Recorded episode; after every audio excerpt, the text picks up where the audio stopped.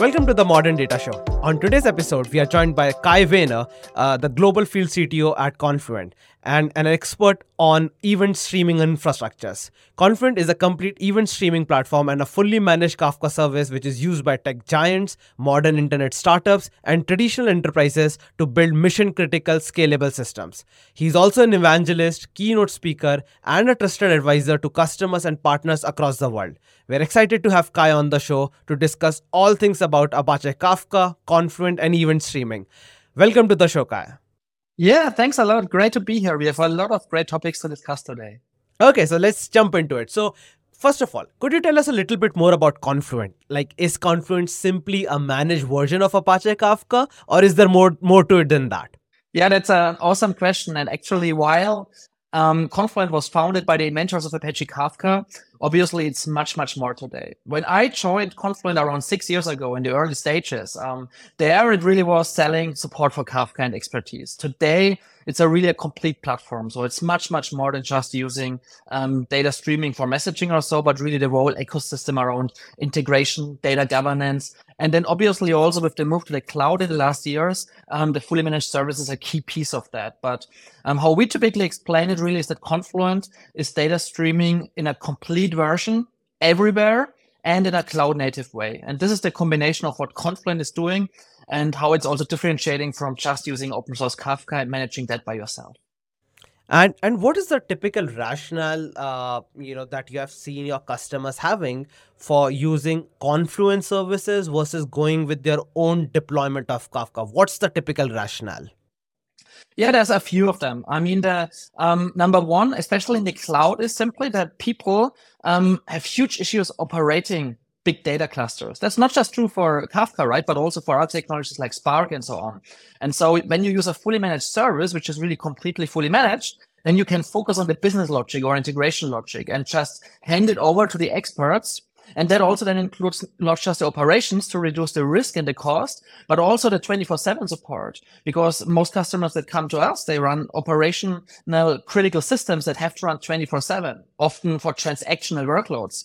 And therefore, on the one side, it's really about offloading the operations efforts and cost, but also reducing the risk. And then what I said in the beginning, like it's really much more than just Kafka itself, but the whole ecosystem, because as soon as you use Kafka for more than maybe ingestion into a data warehouse, then you have questions about data governance, about security, about encryption, and all these kind of questions around that we provide both from a tooling side, but then also, of course, the expertise, because just the tools alone don't solve the business problems. Right. And, one another interesting thing that I wanted to talk to you about is your role as a global field CTO at Confluent, right? And field CTO is not a kind of a very popular term, and not, I'm pretty sure that not a lot of people would be aware of the term field CTO. So can you help us understand what exactly is a field CTO? That's a fantastic question, and I get it all the time. And so you're right. Today, the people don't know about that much, but it's coming up more and more as a new kind of job profile. So it's not just at Confluent, right? But you can look at many other software vendors in that space, like Snowflake or Databricks or Cloudera, VMware, many more that are creating this role. And what does it mean?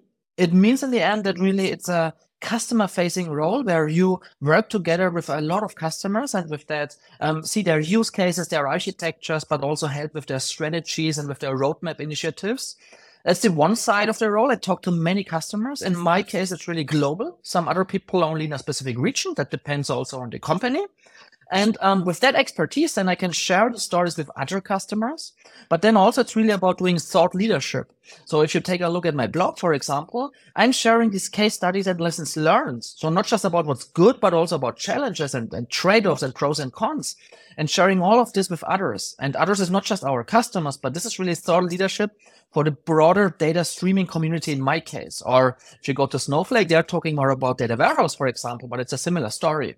And so it's really about this collaboration with customers, with partners, with internal teams, so that we all get better in data streaming, because it's still the early stage for these cutting-edge technologies. And so people, both internally in our company, like for new hires, but also our prospects and customers and the community, needs education about what they can do of that.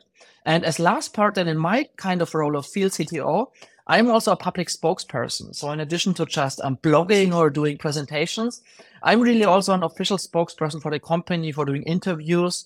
Or for example, I'm also working with research analysts like Gartner and Forrester to make sure that they also understand what data streaming is, so that maybe we can get a new magic quadrant for data streaming in the future. And that's in summary what the field CTO is doing. And interestingly, because this question comes up so much, right now while we are recording, I'm also writing a detailed blog post about this question, and maybe we can link to that in the podcast then later, because it's really a super interesting question and also a very interesting job role. Oh, absolutely. We would love to do that. And is solution consulting a part of the kind of overall profile or the purview of a field CTO? Yeah. So, I mean, the difference is that what I'm doing really is not supporting the projects in deep dive, right? So that's where we have consultants, or we also work with system integrators, with partners that do the projects, and we only provide the data streaming expertise. So not on that level, but in the end, you need consulting on every level. So, and as a field CTO in my role, I solve one of the biggest challenges with it, which is that I can speak to both the business and the decision makers and to the technology people. So very often in my conversations and meetings at a customer, there's the CIO in the room, and there's also the lead architects, and there is the developers, and there is the business people that really need to solve their problems. And all of them speak a different language. And to get these nuances right, this is the big challenge. And this is also my capability as a field CTO, because I rarely go deep into things like Kafka or Confluent Cloud. No, instead of what I do, I talk about case studies, which are interesting for the customer. So when I talk up to a retail customer, then I share case studies from other retail customers that do omnichannel sales, for example. When I talk to a bank, then I explain them how another fintech customer built a real-time trading app, for example. And this then is on a high level. This is where everyone in the company understands it, both the decision makers and business, but also the developers. And then with specific teams, I can do a follow-up and go deeper. Or if we go even deeper, then I bring in other people, because I'm not the deep expert. That's our consultants and other people. And but on this level, that's really where I do the consulting and engagements to help the customers understand where they can leverage the technologies we have. And very important also, where you shouldn't use them. This is also a very critical question. And this is what you often don't find in the marketing materials of the software vendors, right? Because every vendor has the best tool and does everything, right? But this is really also where people know that I'm trustworthy, right? So I explain them not just where we can help, but also where we need other technologies and how it's complementary. And this is also what people really like when I come to them, that they know they can trust me, and I will only explain where to use it, but also where not to use it.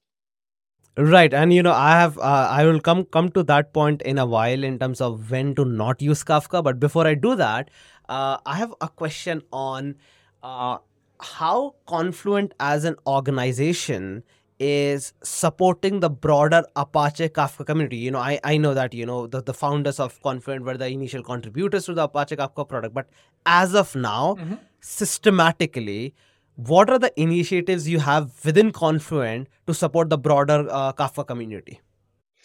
Yeah, that's a great question. And for companies like Confluent, this wouldn't work without the community, right? So in the end, first of all, our product Confluent Cloud is based on the same Apache Kafka that you use in open source.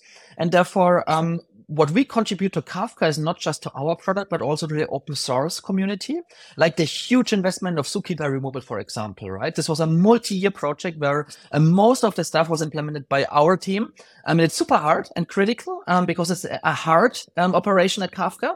And these kind of things are not just for Confluent, but contributed back to the community. So that's on the code level. So, and also, for example, a few open source vendors have very strange strategies, like when they have a security fix, they only add it to their own product, and then maybe half a year later to the community. So that's not what we are doing, right? So, and for that, we also have a community edition, which you can use with it added features from us. But even if you use open source Kafka in the community, you can do that. And that's the technology level.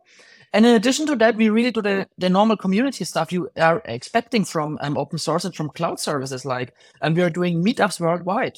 During the pandemic, it was all virtual, but now it's back to on-premise.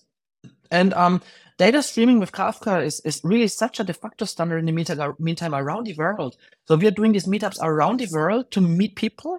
And this is really also, again, not just about Confluent. This is about talks that interest everyone. Like a Kafka meetup is very technical. So we talk about the Kafka roadmap, about best practices.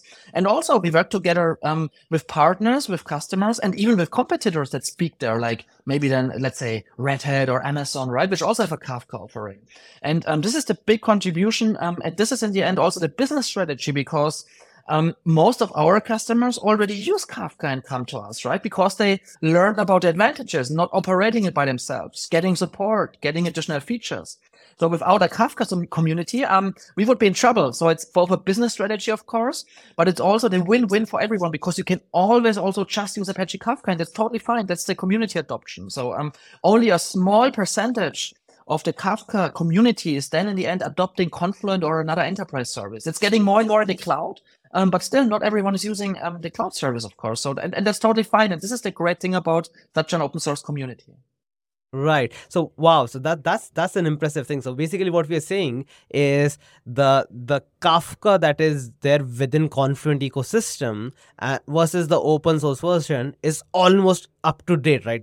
They are almost always in sync. Is that a fair assumption? It's even better than that for the community, because in the cloud, things changed a lot. So on-premise with our Confluent platform, it is exactly like that. So first, for example, the Kafka community releases Kafka, right? Where we have 80% of that project commitment, but it's the community also with IBM and others. And then after it's released, we need another 4 weeks before we release our platform, because we need to add additional integration paths to integrate in our platform. But the Kafka you find in our platform then is exactly the same, and it's more or less up to date. Only the integration tests need a few more weeks. In the cloud, it's even better than that, because in the cloud where you can do rolling upgrades, so they're reoperated and we have the control, right? We don't have to wait for the customer. And there it's even better, because I give you the example of the Zookeeper removal, which is a super hard thing. And instead of just rolling it out so that the customers try it out in production, we are first trying out the Zookeeper removal in our own Confluent Cloud services. First of all in development, and then in some test clusters. But then we are also rolling this out in our cloud offering. The customer doesn't even see it, because it doesn't have to care, because it's fully managed by us. And only after we have battle tested it in our cloud service, where we have complete control, only then we also hand this over back to the community, where they know it's already battle tested. So with the cloud, this really shifted a lot, and it's even better for the community, because we battle tested first and then ship it to the community. Wow. Wow. And tell us a little bit more about the Zookeeper change. What was this all about? What was the motive and how will it impact people now? Yeah. So, in the end, in the last, I would say 10 years, most distributed open source projects used Zookeeper as a key value store for metadata management. That's Hadoop, that's Spark, that's Kafka, that's all these kind of technologies, right? But therefore, the big problem is that in the end, you don't have just one distributed system, but you have two distributed systems, one Zookeeper cluster, which manages the metadata. And then in the end, it coordinates also the Kafka brokers, which is another distributed cluster. And Zookeeper was never built really for that scale and reliability you needed in Kafka. And so in most of the operations issues where you really had a P1 downtime, in many of these cases, actually, it was not a problem of the Kafka brokers, but of Zookeeper. And if you ask customers or have your own experience with operating Kafka clusters, you will realize that most of the challenges are not operating Kafka, but Zookeeper. And so there are two big advantages of the Zookeeper removal. Number one is the operations gets much easier, because you only have one distributed cluster. You only have Kafka, which takes over the capabilities of Zookeeper and does it in a much better way, because it also uses the Kafka log and all these features from Kafka for it, which scales better and so on. So operations simplicity is the one big benefit. And the second one is that it also scales much better. So a big limitation in Kafka in the past was that you can have only a specific number of partitions, right? We typically recommend don't use more than 100,000 partitions in a Kafka cluster, and something like maybe 5,000 to 10,000 per broker. It depends on the deployment, but that's the basic rule of thumb. With the Zookeeper removal now, you can also do millions of partitions with a single Kafka cluster, because how it works under the hood now with just Kafka brokers, it was simply optimized and improved. And this is, by the way, now the big game changer also to many of these other distributed streaming systems. Like a few years ago, we had a few discussions about, hey, shouldn't we use Kafka anymore, but maybe Apache Pulsar? Because what Pulsar was built for is really even more extreme scale in theory, because what they have built is not just two distributed systems, but three of them with Zookeeper, with Pulsar brokers, and Apache Bookkeeper. So that's three systems. And already two is super complex to operate. Three is even harder. So we went the other way around and re-architected in a way that in Kafka you only need one distributed cluster then, but can now still scale to millions of partitions. And this is much easier to operate. And also then, even if you're using a cloud service, it's much easier because it needs less resources than three clusters. And with that, you have huge benefits, no matter if you operate it or if you're just the end user. Wow, that's amazing, right? So one thing that that always kind of captured my interest was around what happens after you have put in data in Kafka, right? In most of the cases, right now, Kafka acts as a kind of, you know, in let's say in the early stages of adoption, Kafka mostly acts as a message broker in most of the use cases. But slowly it then evolves into a complete full-fledged stream processing platform where you're not just only relaying messages from one application to the other one, but you're also processing that data and kind of taking actions on the top of that. So first of all, tell us, you know, and it's all there on the conference website, data in motion, right? So help people understand what is data in motion, how is it different from data at rest, and why it's stuff. That's the more important thing. Yeah, so this is really crucial to understand, and there's a lot of misconceptions and misunderstandings here, right? So therefore, one of the first things I always explain is that Kafka is not a message broker. But before that even, it's really, as you mentioned, it's important to point out the difference between data at rest, which in the end means that you store data on a disk or in a database and you keep it there, and then you do a query to that with a SQL query, with a web service or whatever. So that's good for reporting or for training analytic model. But with data in motion, you can continuously act on data while it's interesting. And I typically recommend to really start not from a technical discussion, but always start from the business problem, if that helps. And if you ask the business, whatever the business is, it really doesn't matter. The business will always tell you that real-time data beats slow data. So if you ask the business if it's better to use data now and act on it, whatever the action is, an alert, a payment, even just a report, but now it's better than later. No matter if later is seconds later, minutes later, or days later, right? And with that, that's the game changer of data in motion with the streaming platform. That's the high level difference between where you still use a data warehouse for reporting. It's perfect for that. You still use a big data platform for training models, right? But for many use cases, acting now is more business value, which can be reducing risk, increasing revenue, making customers happy. And that's depending on the use case. But this is the difference of using data in motion while it's happening. And with that now, talking about the technology, this is the big difference to a message queue or message broker. A message broker is only here to send data from A to B. And that's great, right? But that does not add the business value. The business value is when you also use the data in real time. And that's not what you do with a message broker. And therefore, I explain Apache Kafka as four different components. Number one is the messaging component. That's what everybody understands and what people are using. However, number two, and that's really already the thing what people most underestimate, is the storage of Kafka. Because with Kafka, you also decouple the systems very well. You put it into the Kafka log, and then every single consumer can consume at its own pace. Because the reality is that, yes, real-time data beats slow data, but most systems today are not real-time, and some will never be real-time. And so you get data into Kafka once, from a real-time messaging system, from a web service request response, or from a batch workload. And then you have it in Kafka once. And then everybody can consume it. One real-time, one near real-time, one request response, and one batch. They are all decoupled because of the storage of Kafka. And this is the biggest game changer compared to a message queue, so that you really cannot just do messaging in real-time, but also provide data consistency across different systems, because most systems are not real-time. And this is the biggest value of Kafka, right? Often even more important than the real-time capability. And in addition to the messaging and storage combination, which is the core of Kafka, you even have Kafka Connect for data integration, and you have Kafka Streams or ksql for stream processing for correlating the data. And while you're absolutely right that most of our customers or end users of open source start with building the ingestion pipeline, even if you don't do stream processing, which is more advanced, but even in the beginning, you should always use Kafka Connect for that, right? Because it's part of the Kafka ecosystem for doing integration with databases, with other message queues, with data warehouses. That's built into the platform, and you don't need yet another ETL tool or cloud service for that, because even the integration and processing capabilities are built on Kafka. Scalable, reliable, real-time, decoupling, guaranteed ordering, all that's built into one platform. And this is really what makes Kafka so unique in the market. With a message broker, you need to add another ETL tool with another code base and infrastructure. And you need to add another storage system. And you need another correlation engine.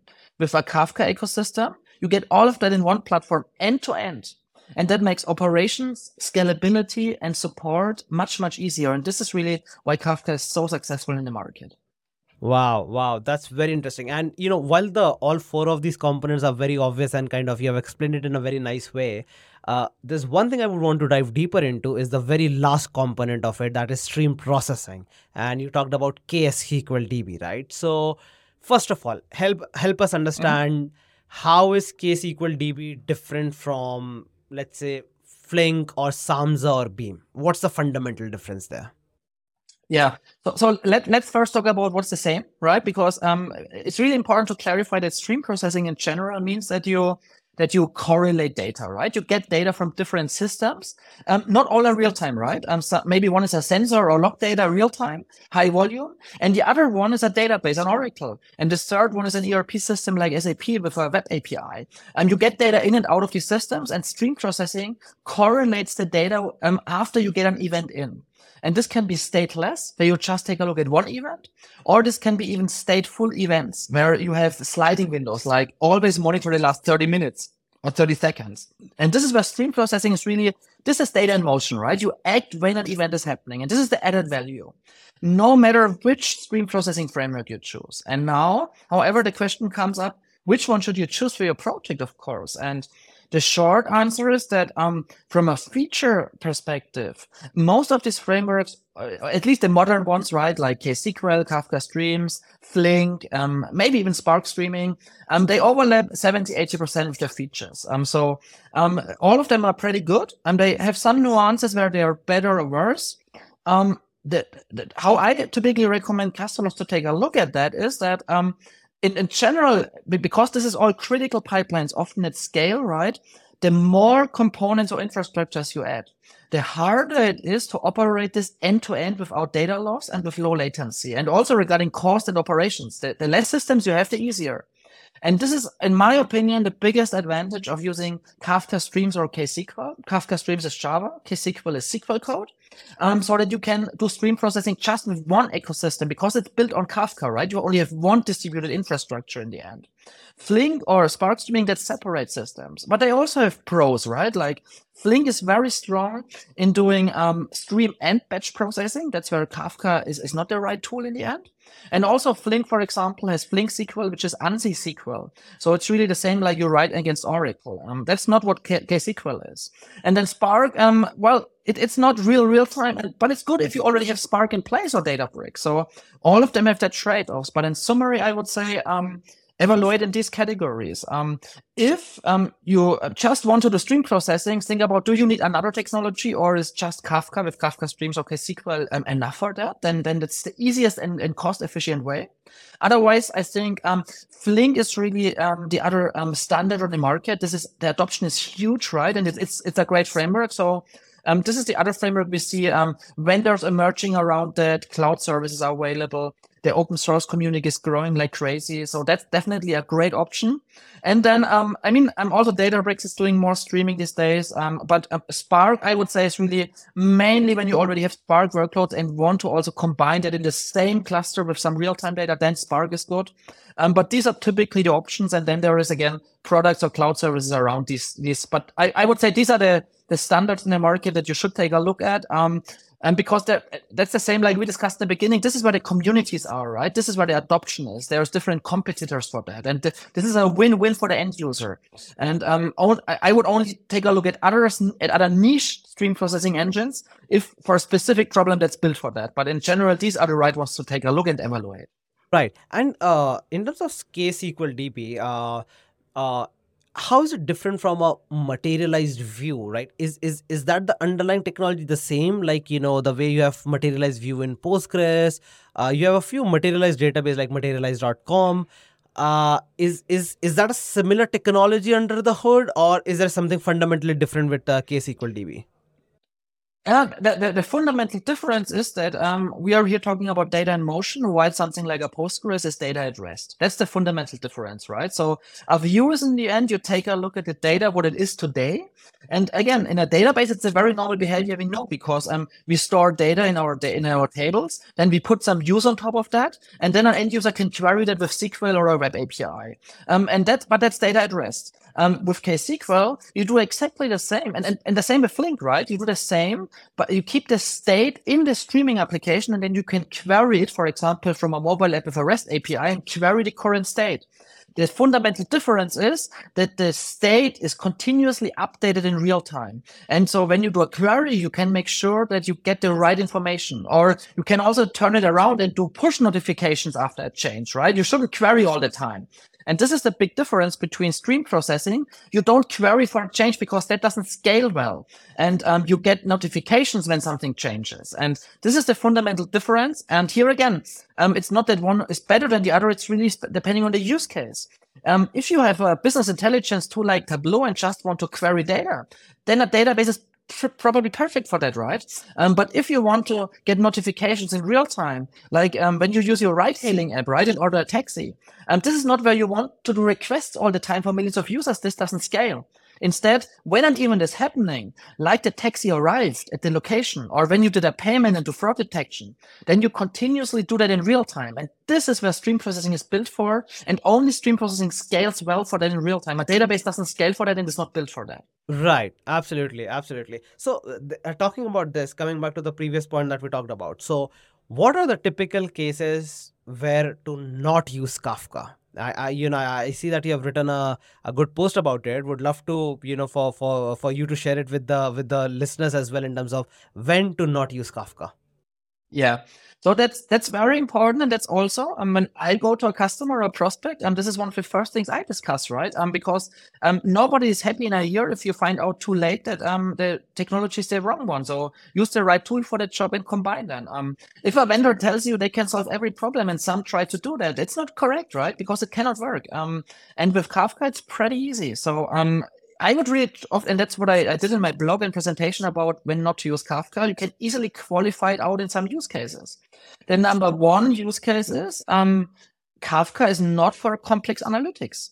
While Kafka is for real-time data and you can store it and you can have some simple query mechanisms like a key-value query or replay historical data in guaranteed order, for complex analytics, like you do it with an ANSI SQL query with complex joins, that's not Kafka. It's that easy.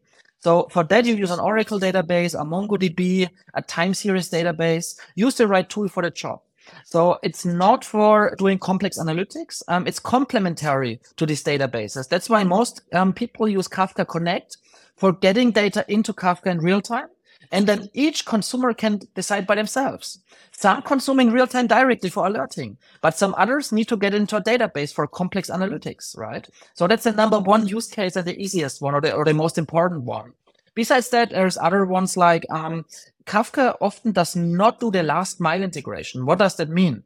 Last mile integration is, for example, when you have hundreds of thousands of cars on the street, right? Like the last mile here is typically MQTT.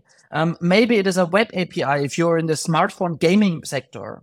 Or if you are, for example, in manufacturing to IoT and robotics, then it's also not the last mile integration. That's an IoT protocol then. So typically Kafka is for the server side, for the backend. It can connect to clients and mobile apps, but not at scale. So the basic rule of thumb is, as soon as you need to connect to thousands of client applications, it's not Kafka anymore. So for example, with Confluent and also our community edition, we have a REST and HTTP proxy. So you can connect from a mobile app to Kafka, right? With produce and consume, but not if it's thousands of connections. So that's the other thing to easily qualify it out. And the third one, which also sometimes people try to solve their problem with the technology is, we're talking about real time with Kafka, right? But always define what real time means. It's that important. Real time with Kafka means that you can do end-to-end low latency around 10 milliseconds or slower, which is good enough for 99.9% of use cases. But if you want to build a microsecond trading app like on NASDAQ, right? That's not Kafka. And that's also not Flink and not any competing technology. That's not Pulsar. That's nothing like that. Or if you're doing hard real time for safety critical operations, like building the next engine for your plane or doing real time robotic systems for human collaboration, that's hard real time. That's C or Rust, right? So that's very different technologies. Kafka integrates with them to get the data out of there and correlate it with SAP, for example, but it's not for building safety critical systems. And so in summary, really, Kafka is not for complex analytics. It's not for last mile integration if it's more than 1,000 connections.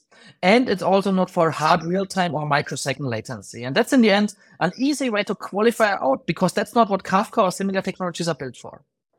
Wow, that was very amazing. That was very insightful in terms of when to not use Kafka. Wow. So, Kai, looking back on your career and your work with Confluent and event streaming technologies, what have been some of the most rewarding or memorable experiences for you? Yeah, so as I said, so I'm now with Confluent for around 6 years. So that was a time where most people didn't know Kafka at all.